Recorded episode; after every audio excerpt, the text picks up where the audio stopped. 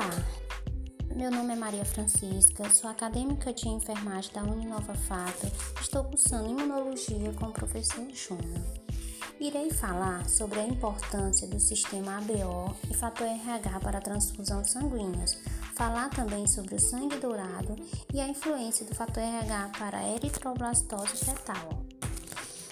A transfusão sanguínea é a transferência de tecido conjuntivo de um doador a um receptor, envolvendo pessoas do mesmo grupo genotípico, como O, A, B, AB, pois o aglutinogênio do doador precisa ser compatível com a aglutinina presente no plasma do receptor.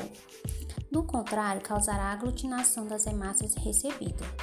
Por exemplo, pela aplicação do sistema ABO, se o doador tiver aglutinogênio A, só poderá doar para um receptor que não tenha aglutinina anti-A no plasma, ou seja, indivíduos do grupo a ou AB.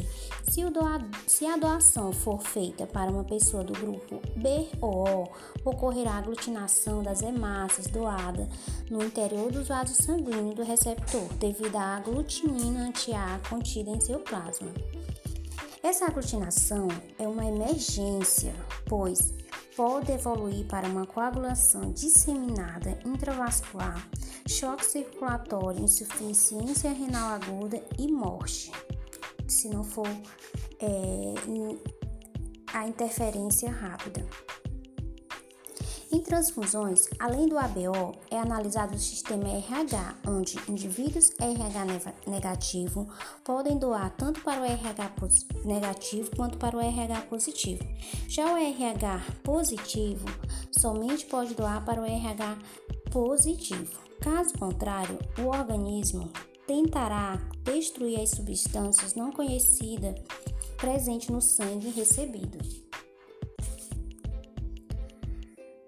RH nulo, também chamado de sangue dourado, ocorre quando seus glóbulos vermelhos não têm nenhum tipo de antígeno RH. Ele é adquirido de maneira hereditária.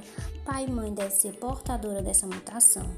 Esse tipo de sangue pode ser um tesouro ou um risco, dependendo do ponto de vista, pois por um lado, pode ser doado a qualquer pessoa, qualquer tipo né, de sangue tradicional, já por outro, é extremamente difícil e deve ser para ser encontrado, caso o portador necessite. Falaremos agora da eritroblastose fetal.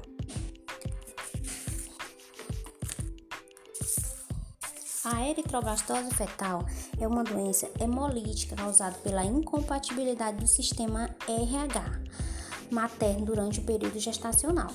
Ocorre segundo duas possibilidades. Primeiro, a mãe RH negativo já ter, já ter um descendente RH positivo ou a mãe ter passado por algum contato com sangue RH positivo, caso, por exemplo, a transfusão acidental irá produzir anticorpos que podem atravessar a placenta, provocando a lise das hemácias nas crianças, na, da criança na gestação.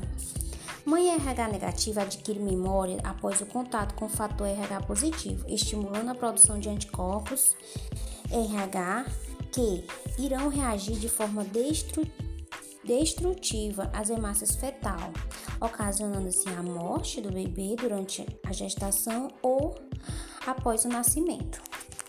Muito obrigado e até a próxima.